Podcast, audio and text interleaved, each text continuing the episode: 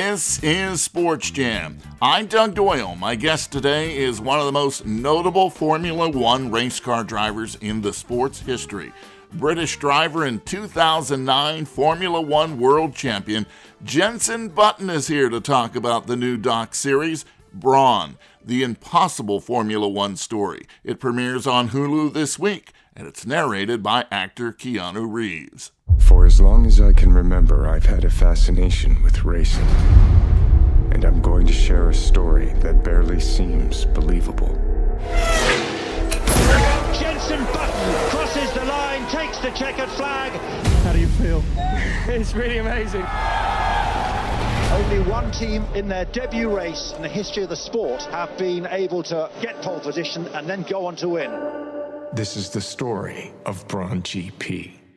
Why do people say that you were the one pound Formula One team? I gave a pound to the Honda executive, allow us to buy the team to keep the team alive. This is the only option we've got on the table. It's this or the team gets shut down. Can you do this?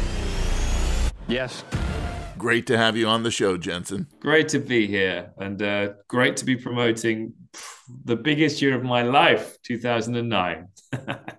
what an emotional ride and roller coaster it was for you at that time in 2009. So, watching the finished product of Brawn, the impossible Formula One story, what was the first thing that went through your mind when you saw the actual show? Well, the funny thing is, you know, it's it's 14 years ago now that uh, that we won the world championship, and so much has happened since then. When time just flies, time flies by. Uh, been through quite a lot, positive, negative. Uh, I've I've got married, I've had kids, which is awesome, um, and you just don't stop. So when I got the call from Keanu Reeves and the team, you know, and they wanted to make this documentary, it was docu series I was so excited. One because it's nice that the whole world can get to see, you know, the the small team fighting against the big teams. But for me personally, on a selfish note, I I got to stop and look back at, at that year in my life, which was such an important year. So, yeah, that's that's the big thing I take away from it. You know, going back to that special year in my life, and uh, I hope that other people really enjoy enjoy the season. It's it's an unusual year in the sport. Um, you know, most people that get into the sport at the moment, especially here in the states, that are new fans, will know the you know the Max Verstappen's and the Lewis Hamiltons and the and the and the winning by Mercedes and Red Bull, and they would never dream of a small team fighting against those big teams. It happened though, 14 years ago. It certainly did. You mentioned Keanu Reeves. He's the narrator, and it takes us through with the interviews. The actor tells one of the greatest sagas in Formula One history through the insights of not only Ross Brawn himself and the racing icons like Jenson Button and Rubens Barrichello, all revealed in this gripping four part series. Best way to become unpopular very quickly is to start winning. We're a team that's come from nowhere. No one expected us to be here. They went too far. There was something against the rules. This was the start of the war. This team that everybody just wanted to survive is killing us. I'm going to win the championship. The knives were out and they were after us. You either push the limit or you're nothing. We pushed the limit. People believe in him because he looks innocent. Yet really behind the scenes, a smiling assassin. I think you're all smiling assassins. it was a really scary time. This is about survival. Formula One, once it gets into your blood, it'll never let go. Do you feel like Ross Brawn was the luckiest guy in the world, or do you think he was really clever? There's still a lot of controversy over whether or not Brawn used the right kind of car in 2009 or not. And without revealing everything, because you can go through everything, tell us about the the uncertainty of that time for you as well. Yeah, it's funny because you know when you're when you're racing, you're fully focused on the driving part of it. But um, yeah, the the off track stuff and the business side was was a tricky time for the team. You know, we we just about had enough funds to go racing, uh, and it got to the point where the car was too quick. Um, so the other teams protested us, and it was all about this double diffuser that everyone said, "Oh, that's why they won the world championship." But there were six cars out of the 22 cars on the grid that had a double diffuser. There were two other teams, and everyone seems to forget that. they just didn't perform as well as us. And the reason was because the car was great, you know, not just the rear diffuser, but everything about the car. You know, with Formula One cars, it's all about aerodynamics and it's how the airflow goes from the front of the car all the way to the back. It doesn't just happen at the back. So um, Ross and the team did such a fabulous job with this car, and uh, it's um, when you're winning, you always make enemies. Uh, and and also, you know, these teams helped us get onto the grid, which was fantastic.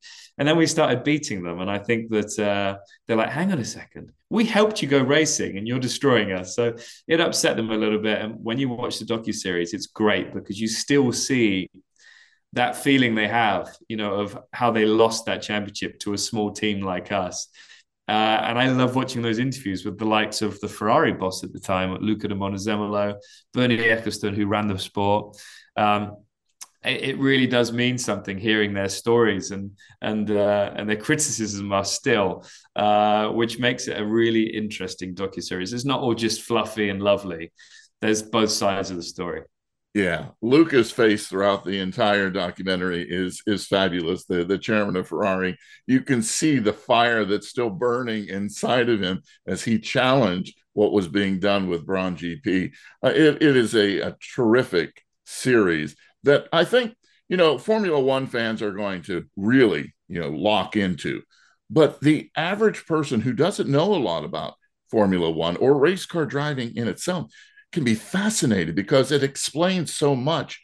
The you know the the whole process of the documentary really sets up the anxiety the emotion the you know the debate that was going on and really learning about cars and the teams that are involved. I think that's the beauty of this doc don't you?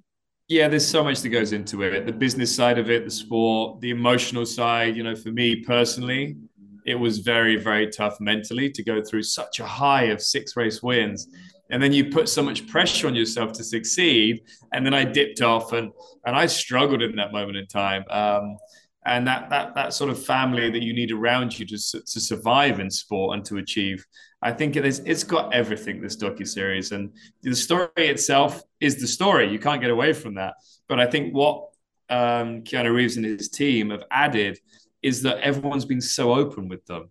You know they've done these interviews with individuals that would not normally be so open. But because it's Keanu Reeves asking the question, you kind of feel like you got to answer the question. Um, so yeah, it's uh, it's a great docu series, and for me, looking back, very emotional. You know, I still see the highs is amazing. I still the, the lows still hurt me, but it's what makes the story great. When Ross Brawn is interviewed, you can see the the passion that he still has for the sport. When you think about your relationship with Ross Brawn through the years, how do you characterize it? As soon as he walked into the team back in 2007, I immediately realized, you know, this team's serious. Uh, we were having a really, really tough year in the sport. We couldn't see a way out. But him just walking through the front door made us all realize they're serious. You know, things are going to change. And they did. It took a while. You know, the 2008 season was still tough but they were all gearing up for this 2009 season. He is a great leader. Um, he is a, one of the toughest competitors you'll find in sport. You definitely want him on your side. Um, and to win the championship with him, the big bear, as we used to call him, uh, was exceptional. You know, for him, he, he had already won multiple world championships in the sport, but not it wasn't his team, if you like. He he won with Benetton, he won with Ferrari, and now he's winning with a team that has his name on the side of the car. Uh, so to see that emotion in his face, a guy that doesn't show his emotion much, he's British.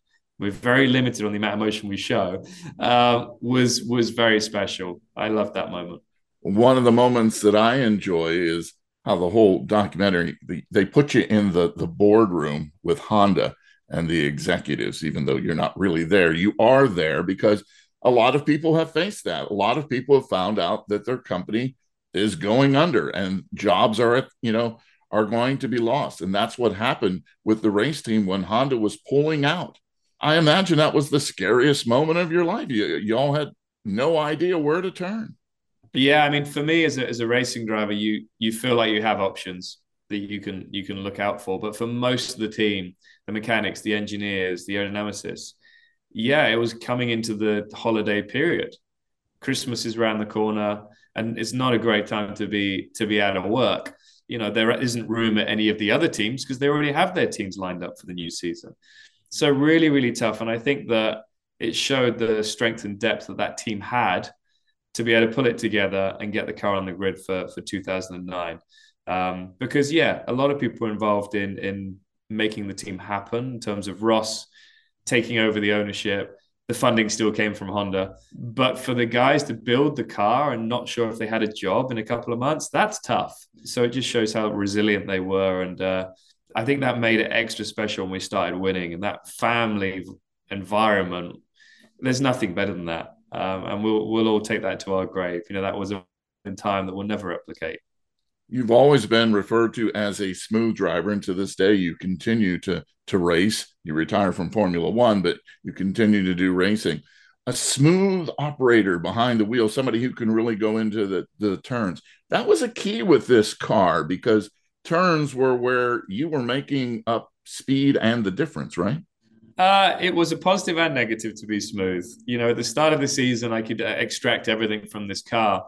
But as soon as we got to the colder climates, the car didn't like to be driven smooth, and I struggled then. So I couldn't get any tire temperature. A little bit like what we're having in Las Vegas Grand Prix. Um, no tire temperature, which makes it very difficult to be competitive. So uh, my dip in performance was due to the car just not working in the environment and me not being able to drive around the issues. And then mentally you spiral out of control and you know you you uh, you you put yourself in a dark place. But I found my way out, which is the great thing, and uh, won the championship with uh, a drive that was probably the best drive of my career, fighting through the field. Um, and you'll see it in the docu series. It's a, a very special day in my life, very emotional with my father uh, and the rest of the team. Yeah, your father was was a driver. Heavy rains in the second race. Yeah, you guys weren't even going to continue but they called the race. So luck also comes into play with this story, doesn't it? Yeah, I mean, nobody wins the world championship without a good car, without a good team, and you also need a little bit of luck on your side. Um, that second race, I mean, almost every single car ended up in the barriers. It was a lake that we were racing on. In Malaysia, when it rains, it rains hard, very tropical. Um, so they actually red flagged the race and uh, and they stopped the race the problem is they, they normally delay the race, um, but we'd got water into our steering wheel and all the electrics in the steering wheel, you know, to help you change gear and adjust everything on the steering wheel to do with the differential and everything is on the steering wheel. And it was not going to work. We were not going to be able to drive away to restart that race. Luckily, it got dark and they had to cancel the race and give us half points. You mentioned you're a dad now, you have small children. So they weren't around when this was all happening. And they're still too young, really, to explain everything to them. But how has fatherhood changed Jenson Button? Uh, it's made me realize that Formula One was great. Winning a world championship was always my dream. But the most important thing in life is is family. You know, having two kids, healthy kids, uh, loving kids, affectionate kids, um, happy kids. It's it's the it's it's the most important thing for me anyway uh, yeah, and they've come to watch me race. I raced in NASCAR a couple of times this year, and they watched me race, which was amazing in Austin. They got in the car just before the race. They're massively into racing. So next year I'm going to be racing in endurance racing, and they're going to come along and watch. And hopefully they're going to have great memories of me racing in endurance. But the great thing about this docu series is that I have something to show them when they're a bit older, and they can see what Daddy used to do. Could Brawn GP ever happen in today's racing world? It's very unlikely. You know, these big teams, um, they don't really make mistakes anymore. Uh, even when there's a regulation change, they're all competitive when they come out of uh, new regulation changes. So, no, very unlikely for it to happen again. Is it still technology driven? I mean, the the fact that each year the rules change for F1 yeah, it's uh, it's still technology driven. You know, when the regulations change, the engineers, aerodynamicists go to work on um, developing the cars, and uh, you know, the car, the first car you see out on track is already an exceptional car, but then they just keep developing it through a season. And with Brawn, we didn't have the money to do that. We didn't have the funds. We didn't have the personnel to do that. So the car we finished the year was very similar to what we started the year with. I think we had one different front wing on the car, which was an upgrade, but that was about it your career, as you mentioned, you've had highs, you've had lows, but uh, it says something about Jenson Button because you you are still racing. You know, you're still a legend in the sport because of this world championship. When you look at this documentary, I would imagine that the emotions are, are amazing. But for those who still say there's controversy, just like if people were talking about steroids in, in, in football or baseball, what do you say to the to the naysayers about what happened with your company? Well, I mean, if you get caught taking steroids, you're cheating. So it is what it is. It's very factual. Whereas, um, you know, we it got taken to Formula One um, in terms of was it legal or not the the rear diffuser, and they said it was legal. So end of story. It's like being put up in front of a judge. You know, that's it. Case closed. So, last question, because I know your schedule is really busy and uh, you're getting back to the track soon. If there's any place that you would like to race in the future that you haven't had a chance, where would that be and why? Oh, I I love my endurance racing at the moment. I love that team effort of working with your teammates. F1, it's the first person you got to beat is your teammate. But in in in endurance racing, you're working with the teammates because you're all driving the same car. I've raced at Le Mans, loved it. Um, so yeah, Daytona, Daytona 24 would be awesome, uh, and I might have an opportunity. Who's who knows? Jenson Button, our guest here on Sports Jam, and really enjoyed the documentary Brawn, the Impossible Formula One story. It premieres on Hulu this week. You don't want to miss it. Thanks so much for being here on Sports Jam. Thank you very much. Cheers.